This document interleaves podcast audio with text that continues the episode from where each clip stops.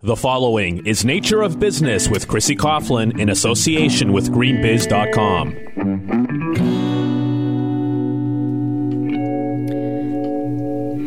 Welcome back. This is Nature of Business, and I'm your host, Chrissy Coughlin. Thank you for uh, sticking around for our fine interview we are about to have with Asheen Phansey, who is the North American Sustainability Leader at Dassault Systems. We are going to be talking sustainability and all the hats that you wear and, and what the company does um, in general. So uh, it's one of those companies that a lot of us may not be familiar with. So um, it's going to be fun for us to explore that part of the conversation. So why don't we um, why don't we start off with that and give provide our listeners with a solid idea of what Dassault does and um, maybe a quick example of some customers and um, an example of some of the products. Absolutely. So, as you said, Dassault Systems is the 3D experience company. So, we uh, help our customers design and manage products. Um, so we have some industry leading CAD software that's computer aided design for three dimensional design, uh, as well as product lifecycle management software for managing uh, engineering data uh, and uh, marshaling products through the, the product development process. Um, we're in a number of different industries, uh, and that's kind of part of the exciting thing of what we do is that our customers use our products to to make uh, or use our software to make products that are everything from from airplanes, uh, a lot of the aircraft that you've flown on, many of the cars that you've driven, um, all the way to uh, apparel and. Um, uh, you know, sort of, if you look around in your kitchen, a lot of everyday appliances uh, are designed with our software, uh, as well as some exciting products like like Burton snowboards and Fender guitars. And really? yeah, it's um, it's quite encompassing in terms of you know our our uh, our presence in uh, when you're just looking around and, and looking at different products. It's kind of fun to be in a room and and look around and kind of look at the lighting systems and you know look at some of the, the computer components and um, you know just to think that uh, you know that the tablets on our desk and things like that and just to think that you know entire products or at least components of them are, are going to be designed in our software. That's so cool. So let's take since I am a musician also um, let's let's take the Fender guitars example. So how would Fender use your software? So I'm not sure exactly which pieces of our software they're using, but let's talk about a, a company that uh, has access to sort of all of our components. Uh, they could design it, um, the actual, uh, you know, shape and concept, um, the geometry, the materials, um, uh, using our CAD software. Um, they could then um, simulate the use of the product. They can do crush tests, drop tests, um, you know, do you know fluid flow analyses and things like that. you know, which is really important for being able to kind of virtually prototype these products um, rather than running a lot of uh, physical tests and wasting a lot of material and energy. Mm-hmm. They could then uh, design the production of that, uh, you know, the manufacturing lines, and um, kind of look at the whole process of um, how do we take that product to market, uh, you know, and then everything ancillary to that, like technical communication software, uh, to, to produce, you know, manuals and things like that, as well as to manage all of that engineering data um, in terms of um, the uh, the designs and uh, the manufacturing information, the supplier information, capturing all of that. Um, the uh, what we call um, product lifecycle management, or the the full life cycle of the product. So it's really kind of an end-to-end um, solution for um, essentially innovation. You know, we uh, have taken the process of product innovation and captured in a, in a, in a way that uh, is intuitive and uh, and pretty powerful. It's uh, it's kind of exciting to play in that space. It's really cool. So you're really creating an experience for, let's say, the people go back to Fender or Burton, whatever, whatever auto companies. Um, you're creating an experience that when they're prototyping, they actually feel like they are they've created this vehicle or this guitar and they don't necessarily need the physical product yet because they have such an advanced system with which they're working that they can actually improve it and perfect it. Exactly, and and for example, some of our, our aerospace customers and uh, who are making commercial airplanes, uh, you know, originally they would make dozens and dozens of physical prototypes, um, and now we have one of our customers that uh, actually flew uh, the first prototype of an aircraft they made was the commercial aircraft, and that's because they could mm. actually virtually simulate it in our software wow. prior to taking that flight. Wow. It's so it's really cool, um, and it's probably relatively user friendly, right? I mean, that's the whole point of this. You don't need to be a rocket scientist to Abs- use it. Absolutely. Right? Well, if you are a rocket scientist, there's there's components for that, but uh, you don't need to be. That's for sure. Which is really nice. Um, well, how, how, let's let's let's talk a little bit about you um, and how you've ended up at Dassault. Um, it'd be fun for our listeners to learn about your career and um, what you really do as a sustainability guy at a company like Dassault. Absolutely. So, um, you know, I come from the world of sustainability. So, you know, I got my start doing uh, consulting in the life cycle assessment space. That's uh, a process to uh, analyze the, the footprint of, of products from um, start to finish in their product life cycle. Um, I also did some work in the space of biomimicry, which is nature-inspired design. Uh, and so, you know, you might ask, what's a, a sustainability guy doing at, uh, at a, a, software company like Dassault? Well, if you think about the products that we talked about and the breadth of uh, the uh, types of innovation processes that we can influence.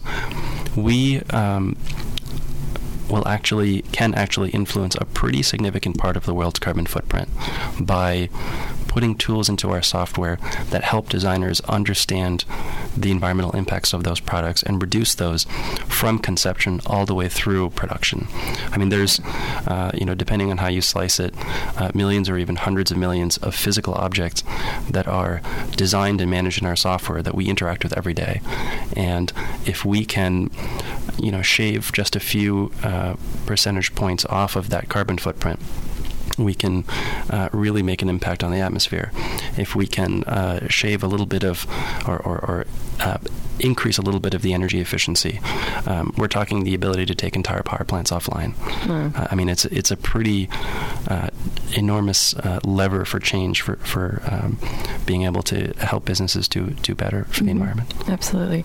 So, what is your personal interaction then with your customers? So I actually have a dual role. Um, on one hand, um, I'm uh, one of the, the small team of, of uh, employees at Dassault who uh, take care of our corporate sustainability. Um, so if you look at it as a, uh, a really sort of overarching process, we essentially take uh, electricity and soda and turn it into software. Um, so we don't have a lot of you know, kind of manufacturing impacts, um, but we do have you know, impacts from things like business travel uh, and and of course electricity use. So I look at that as um, you know looking at we have uh, over 100 locations around the world, uh, about 10,000 employees, and so we do have a, a, a considerable footprint in that space. Um, but one of the really amazing things about what we call the ICT sector, uh, or information and, and communication technology, is that uh, it does have a, have some footprint on the world in terms of uh, environmental footprint, but it has a much more uh, uh, a larger influence um, based on uh, the companies that use our products. And so my other hat is to work with our customers, to work with our industry teams, to develop um, an experience that um, our customers can use uh, to influence their own sustainability um, goals and uh, and their specifically their sustainable product design goals. Okay, let's go back to um, life life LCA, life cycle analysis, um, and you, you mentioned it briefly, and really how it, it's from start to finish and how you're taking a product and really really digging through it and and figuring out what its environmental impact is. Um, because this is your background it'd be fun for, to dig in a little bit further on like a specific product that with which you've worked either at Dassault or prior Sure. So um, one great example is um, one of our customers is, is Cree Lighting, uh, and they uh, make municipal LED fixtures. Um, and um, one of the things that you know, in working directly with them, uh, they have some great examples of um, you know bridges and things that are illuminated. You know, maybe this very street that uh, George was talking about, illuminated by these these um, these LED uh, lamps, right? And uh, when we helped them, uh, you know, and, and we were le- using one of our um, software tools that's uh, focused on sustainability. It's called SolidWorks Sustainability, and what it allows us to do is uh, we've partnered with um, uh, one of our um, uh, one of the leading LCA firms, which is called PE International, and we use their GaBi software uh, and databases to connect uh, to our CAD software to do sort of an integrated uh, LCA dashboard, if you will. So that um, what that means in in, uh, in layman's terms is uh, a designer or an engineer, as they are designing a product, can actually see a real-time updated carbon footprint, can see the total life cycle energy output of that product, and they can see the effects on air and water for every decision that they make, where it's being sourced, what material is used, um, you know, how far it's being transported, how it's being uh, thrown away or recycled. Uh, and so when um, when our friends at, at Cree uh, use this tool, um, one of the things they found was if you imagine there's a lot of um, pretty exotic metals that are that are used in an LED, and uh, they were really focusing on, you know, how do we understand uh, the the precious metals that are used uh, and the different materials, some of which are purchased components, and we don't exactly know, mm-hmm. you know, mm-hmm. exactly what the materials are, uh, and that's where their original focus was. When they started using our tool, they realized that while there there are definitely material impacts, because of the longevity of an LED, if you look at the fact that it draws, um, you know, let's say um, 100 watts for, uh, you know, uh, 8, 10, 12 hours a day if it's a if it's a municipal municipal street light for something like 15 years. Uh, that energy draw dwarfs the material impacts, absolutely dwarfs. So what they found was well, gosh, we could double the amount of material that we're using.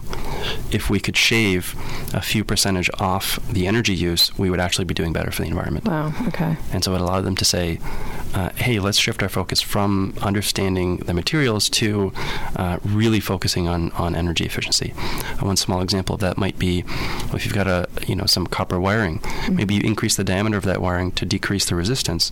It's more copper uh, with all of the extraction and mining and refining that that comes with in its supply chain. But if it's lower resistance, less heat, lower energy, you might be actually doing better for the environment. Really cool stuff. It's really cool stuff. How about the uh, the biomimicry piece? I'm I'm fascinated with biomimicry, and um, and I've you know had I've had Bill McDonough on the show, who's who's um, really kind of the guru in this in this field, and I've learned quite a bit um, as a result. How about how, where does that come to play? Yeah, absolutely. So um, it, you know, in my past, I've used biomimicry to uh, look at things like um, while I was working for uh, a company that makes unmanned aerial vehicles and looking at some of their navigation technologies that were actually inspired by the way that uh, that bats and bees uh, navigate in their environment. Uh, and that's, I think, the state of the art of biomimicry is, is, sort of in product design and in, in inspiring technologies, and I think that's great. Um, another really cool example that I love is Columbia Forest Products is actually making a urea formaldehyde-free plywood uh, adhesive using uh, a protein that's modeled after after blue mussels, the way they adhere to rocks. There's a lot of really great things in that space, but what I think is um, the next thing for biomimicry, uh, and you know I think Bill McDonough would probably you know uh, heartily agree with this, is moving it from biomimicry into uh, kind of what we might call business ecology or industrial ecology, and that's taking it away from the natural technologies and sort of up level, a level or two uh, towards the system, mm-hmm. Uh, and looking at how do we, for example, do business like a forest where there's waste but none of it is trash right. because all of the waste is repurposed as food for uh, you know some other organism? Can we implement that in our business systems uh, and uh, through things like industrial eco parks, for example, where uh, the waste from one plant is, is used as the, the raw material for another plant? Uh, or in kind of wider loops uh, through um, methods like, um, well, my, my friends at Preserve Products, if you're familiar with them, mm-hmm. uh, they, yeah, they make some great products out of 100% uh, post-consumer recycled materials. And what's really, um, I think, commendable is that they try to close the loop after their products are sold and have their customers mail them back and um, uh, you know regrind them and do you know additional things with those with that right. plastic and that material. Right, they're a really cool company. They really are. Um, so we could talk about biomimicry. Uh, probably could talk about biomimicry. we don't we don't have that much time, so um, we'll move on. But so one of your other one of your other roles um, at, at Dassault is is probably a little bit of marketing. Is that true or not?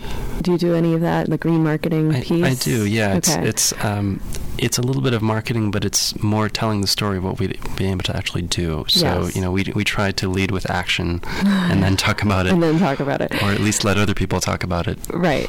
is it a big piece of, of what you do? Yeah, I, I would say that um, one of the focuses, uh, and you speak of marketing, a lot of our marketing is done internally. Okay. You know, we've got 10,000 employees.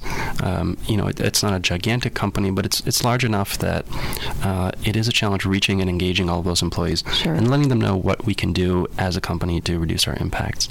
Uh, so some of the things that we've been able to do, for example, uh, here in our Boston campus, we uh, eliminated um, all of our um, bottled beverages on campus. We used to have these fridges that we'd have, um, you know, cans of soda, um, bottles of water, and we've gone to kind of, um, you know, if you go to a fast food restaurant, you see those those fountain drinks, um, and we've gone to one of those systems and, and simply purchased a reusable mug and a reusable um, tumbler for every employee, and gone to you know filtered water and, and fountain drinks.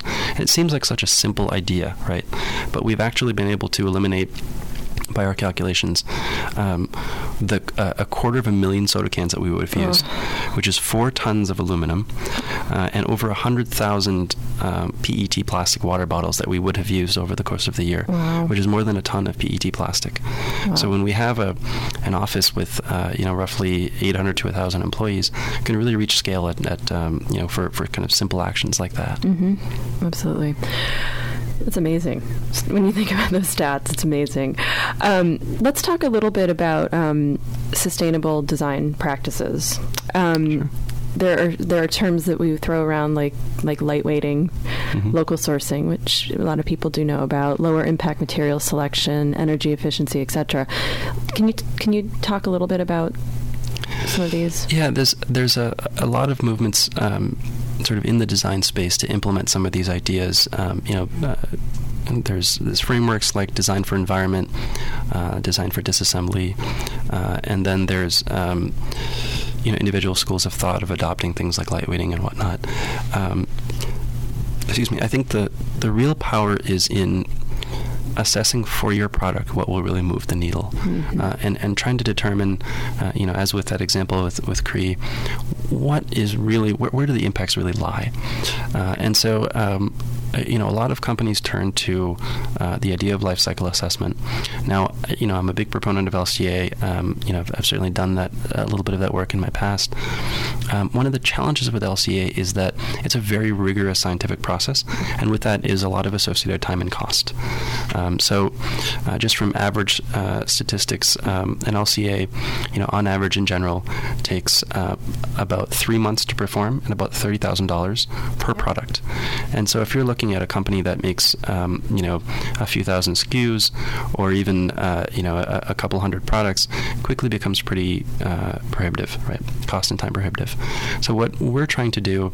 Um, and I'm not going to narrow the scope to us. What a number of companies in our industry are trying to do is kind of democratize that idea of LCA um, to what we might call life cycle thinking. So taking the data that have, have been gathered over a couple decades now of companies and industries performing life cycle assessments and everywhere from the aluminum industry associations, uh, you know, to uh, individual uh, makers of, of steels and plastics, taking that data uh, and that knowledge and experience and encoding it into systems where designers and engineers already are. Uh, so, in the CAD software, for example, uh, in our uh, uh, product lifecycle management software, where we can take a look at, you know, okay, here's the list of suppliers, and here's the the um, the um, you know list of materials uh, that are used, um, and we're already doing things like checking for um, compliance with laws like re- restriction of hazardous substances or RoHS. Um, it's uh, you know not a far fetch, uh, not far fetched to go from there to say, let's also look at the carbon footprint of the products. Um, you know, in some places it is legislated. In many places it's simply uh, you know doing it to be good stewards of the environment. So looking at, at carbon and looking at energy and, and the other environmental impacts, and taking that idea of LCA and applying it to places where we can actually make a difference. Not the final produced product, but rather uh, using it as what we call a hotspot analysis to say, is our impact in materials? Okay, let's shave some material off. Is it rather in manufacturing? Let's make that manufacturing more efficient. Or is it in transportation? You know, for many packaged goods, a lot of the impact is in the way that they're transported. Maybe then we can focus on local sourcing and local manufacturing.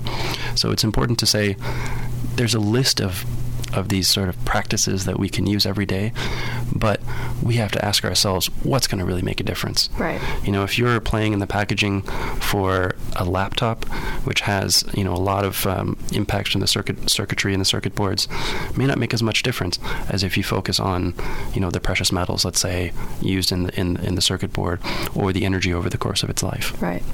What does it mean though for like a smaller company that that is can't afford to use LCA, yet their customers are saying, "Well, we'll we'll check back with me once you've done a whole life cycle, you know, analysis assessment of the product, and once we have that sort of stamp of approval."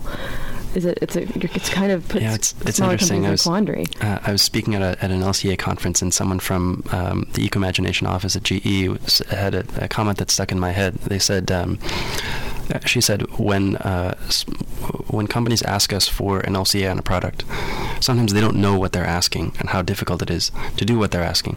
And so she says, I always ask what form they want. If they say, you know, GaBi or SimaPro or some other big LCA package, then, you know, she says, I'll know what they're talking about. If they say, well, PDF would be nice, then, yeah. then she knows, okay, what they really want is some quick environmental assessment I and see. to know that we're doing the right thing. So uh, what we tell, uh, and we have a, a number of small customers, um, just in our SolidWorks brand alone, there's 150,000 companies that use the software, everything from you know a single uh, designer to, to large companies. And so what we tell them is uh, carbon footprint is often throughout the process a good proxy of cost, uh, and so uh, and that cost is created generally from material and energy expenditure. And so something that really resonates with um, sort of the, the, designers and engineers uh, that are our our, uh, our, core customer base and user base is reducing that material energy waste. Mm-hmm. And so when it comes to uh, changing, let's say, finding an alternative material for greater uh, eco efficiency or greater, uh, you know, lower environmental impact, that may be a luxury for some companies. We, we understand that, but um, there's a lot of what we call low-hanging fruit in the industry, um, where there's simply material and energy waste mm-hmm. that can be taken out of those processes that can be identified by looking at the environmental impacts and looking at where those impacts are, are incurred. Okay. That's interesting. So let's move on. Let's um, again, we can talk about this forever. Let's let's move on to your other hat. Um, we talked a little bit about the employee engagement um, a while, you know, just a few minutes ago. But what what are you doing in this role? It's a whole nother role that you have at the company, um, and it's a big one. You talk a little bit about what you're doing? Yeah, absolutely. So um, we started, um, you know, I and, and uh, a colleague of mine, um, Amy Green, started in our Boston office and uh, kind of launched a volunteer green team and solicit ideas, you know, for our employees. What can we do on site? We also happen to be moving to this new campus, and so we said, you know, what can we do as we move into the new campus to adopt more sustainable behaviors? Because our behaviors are going to change anyway. So what can we do um, to to uh, to just sort of get off on the right foot. And that movement has grown from, you know, a, dozen people in a room, you know, on, over our lunch breaks, to um, you know formal positions. Um, so you know, my title is is as head of sustainability for North America, uh, as well as you know a vibrant green team in our Boston campus, and uh, five or six other green teams coming uh, online uh, at our other campuses. We've done events uh, focused on things like sustainable food, mm. so bringing in local local and organic food for our employees, you know, in, in an event to kind of teach them about what does it mean to, to, to think about that.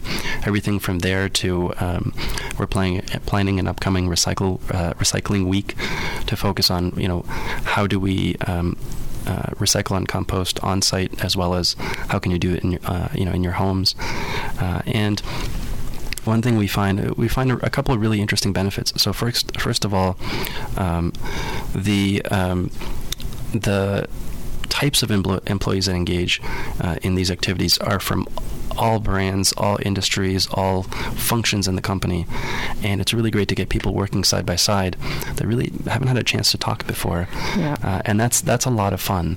Um, we also find that, uh, you know, as I said earlier, um, we're somewhere, you know, along the path to sustainability. There are companies that we look up to that we can learn from, and there are many companies that we can teach in terms of what we've been able to do mm. to get things like like budget and uh, executive sponsorship, which we absolutely enjoy, uh, and uh, and engaging our employees. Uh, and so we were actually lucky enough to um, be the recent recipients of uh, the Impact at Work Award from Net Impact um, that you know spoke to some of the things that we've been able to do, not just in our in our site in Boston, but to create kind of this worldwide movement. Uh, and we're also mentoring our, our colleagues in uh, lots of other geographies from Brazil to China uh, at other DS offices about forming green teams to see how they can do what we're, what we're doing. I'm glad you mentioned your word. That was going to be my next question. that, Sorry for the shameless plug. No, it's pretty exciting. It's good. And, and, and I think that, that, you know, just from my past experience, you know, with interviewing people about this employee engagement piece is that there's so many people who go to work and they feel like they have to check their environmental hat at the door. It's like I, they, even if they they practice, you know, a really healthy lifestyle at home or responsible, sustainable lifestyle at home, that that they they kind of put their hands up, you know, throw their hands in the air uh, at work because it's just not the the culture is not ubiquitous, and so it's nice to see that uh, a company, you know, like Dassault is, is really taking, you know, advantage of this. But you're you also have a formal role where you're pushing this, and I think that companies increasingly are seeing the need for that. And you know, Chrissy, I don't really have to push much. It's more like um, bringing together the people that have been pushing on their own mm. and helping them to kind of um, push towards a common goal. Um, setting things like metrics that we can use to track. So we try. We, we have we have uh, six environmental metrics that we use: uh, carbon, energy, um, uh, water consumption, paper consumption, waste, and electronic waste.